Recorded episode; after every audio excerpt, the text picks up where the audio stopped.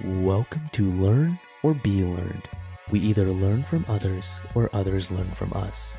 The former is able to help us become a better, faster you. Follow me weekly as I dig up stories like a true anthropologist would on one of the three series called Guest Conversations, Book Applications, or My Small Talk Explorations. I'm your host, Shiva Danshaker, and let's talk. What's up, everybody? Welcome back to another book episode. It's been a while, and I'm very excited to get back into it. This week's book is Life's Great Question Discover How You Contribute to the World by Tom Rath. I'm going to start approaching these book episodes a little differently. I'm thinking the outline of the episode is going to be more like this How I would describe this book in three sentences, my initial impressions of this book, who should read this book, how did this book change me, and what are the big takeaways from this book and how you can apply it to your life. Without further ado, let's get right into it. So, if I had to describe this book in three sentences, this is exactly what I would say. Rather than finding your passion, we should focus on finding our contributions. In order to find our contributions, we must understand ourselves, our personality, and our motivators. Once we have truly introspected ourselves, we can remove our centered dogmatic approach to life and truly discover the meaning of life through contributions to your team, your relationships, and yourself. And if that seemed kind of long, it definitely was three sentences. Um, there was a lot of commas. but bear with me, I just summarized the book in three sentences. But that's basically the gist of it, right?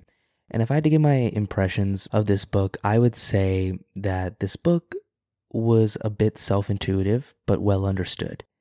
It involved concepts we know already, but the approach seemed in a new light way, which was really refreshing, I would say.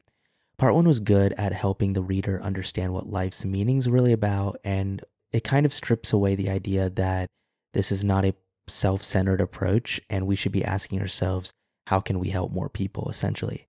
This episode is going to be a little shorter than the other book episodes because part two, basically the second half of the entire book, is more of an interactive, introspective structure where you take some test and then you read the little snippets of basically personality traits. And you, once you get the three main personality traits out of the 12, they call it contribution types. Then you read your top three and it gives you advice on how you uh, apply that to your relationships, your business, your personal life, with your team at your job, and all that. So, in my opinion, the second section was nothing groundbreaking, a little bit redundant and self explanatory. And like I said, the whole book was a bit intuitive, but I was starting to think, you know, this advice was so simple and I was a little dogged down a little bit about it. I was like, okay, I don't feel like this book taught me a lot of new things. I was I was excited and it didn't. Then I realized the best advice is simple things like eating right, focusing on sleep, exercising, these things are well known, intuitive, and are simple, but they are the best advice.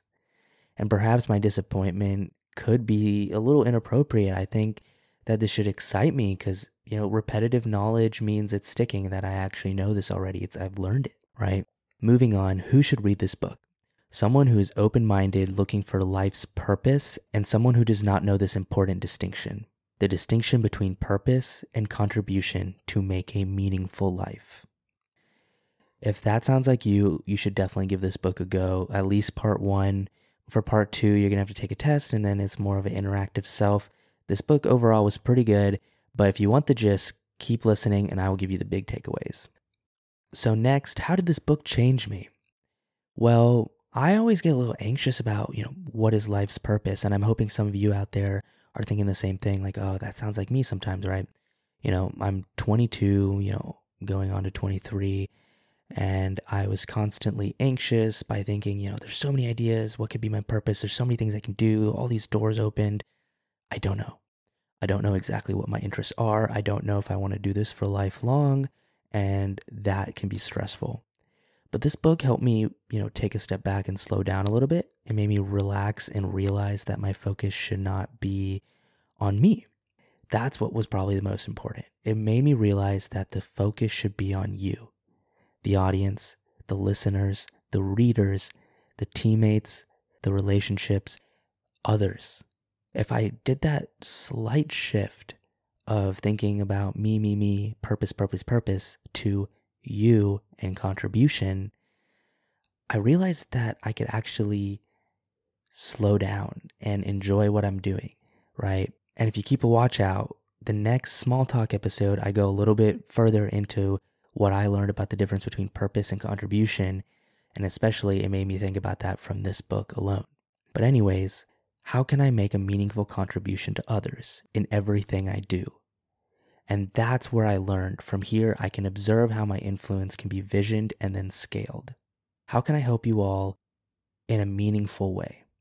Whether that is reading the books myself, making really detailed notes, posting that on my website, giving my review, my rating, and my application and how it can apply to your life, whether that is talking to guests and listening to their advice and hoping that some things can resonate and help you, or just pondering with me on my small talk episodes. I'm hoping that this can provide you some value. If you find what I do very helpful, I would love for you to give me an Apple review. It would mean a lot. And if you could hit that follow button, that would be great. I really love helping you on. I love hearing feedback. Please always email me, message me, find me on social media. My links are always in the podcast descriptions. I don't know if you all look at that, but there are links, whether it's with guests or myself, there are links to my email and everything. And I'd love to hear from you. Any advice, anything that helped you, that'd be awesome. And lastly, the big takeaways from this book. So I realize this book is talking more about following your passion proceeds with the presumption that the world revolves around you. However, creating your contribution unravels what you can do in this world today to create meaning by helping others. And this book talks about personality, right? It says personality is relatively stable over shorter periods of weeks, but has a higher chance of change during mid ranges of years. So within decades, substantial change can occur. So, a really important idea that came up and popped up in my head when I was reading this book is I think more people would be happy in their jobs if they saw their corporate work as less of climbing a ladder and more like a distance in a marathon from their starting position. It's all about personal development, you know, not the money in your bank account. And I always say this to people when I talk to friends and everything, when we talk about stuff, and I always say, money follows the best in their field. People that are super rich. Floyd Mayweather didn't follow the money. He followed his, you know, he followed his interests. And I think if you just are passionate about contributing and helping, then everything shifts, right? And the book also talks about three core elements of change that can be implemented to create more of the job you want and not the job you have. And basically, the thing is, it says alter your tasks, alter your relationships or alter your perception. So, if you're going to alter your tasks, either push your boundaries by taking on more tasks, eliminating tasks if you can, or most importantly, at least I think, is performing them in a different way. So, for example, if you're bored of filing numbers on an Excel sheet, maybe learn how to do it faster, you know, hotkeys or shortcuts. Maybe gamify it. Try predicting how fast you can do it and then time yourself. You can alter your relationships by developing stronger relations between coworkers and altering the depth and nature of these relationships.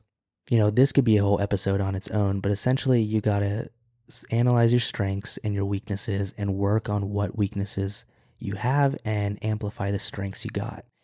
And if you, let's say you're nervous in a social setting, then slowly work your way into being more comfortable with this. You should make an effort to maybe hold a short conversation with someone every day until you feel more and more comfortable.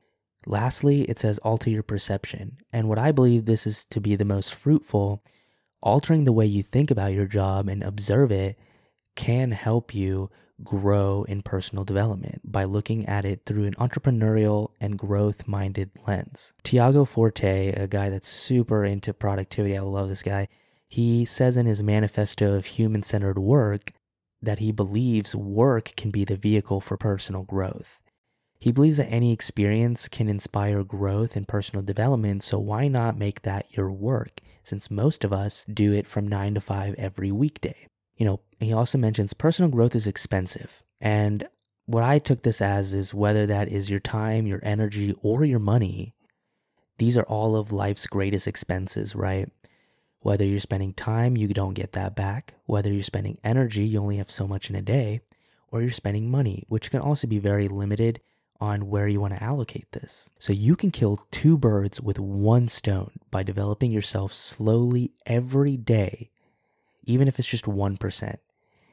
This is exactly what we talked about in the last book episode of Atomic Habits, where we mentioned 1% growth every day has a huge compounding interest.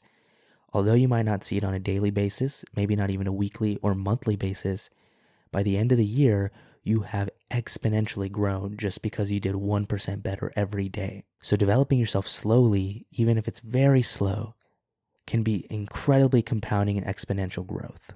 This provides you with a form and funding mechanism for your personal growth. Wow. I hope you enjoyed this book episode. If you know you found any value out of this, please let me know. I would love to hear your comments, your thoughts. I love reading the Apple reviews, they're inspiring. Thank you so much for listening to the end, and I hope to catch you on the next episode. Peace.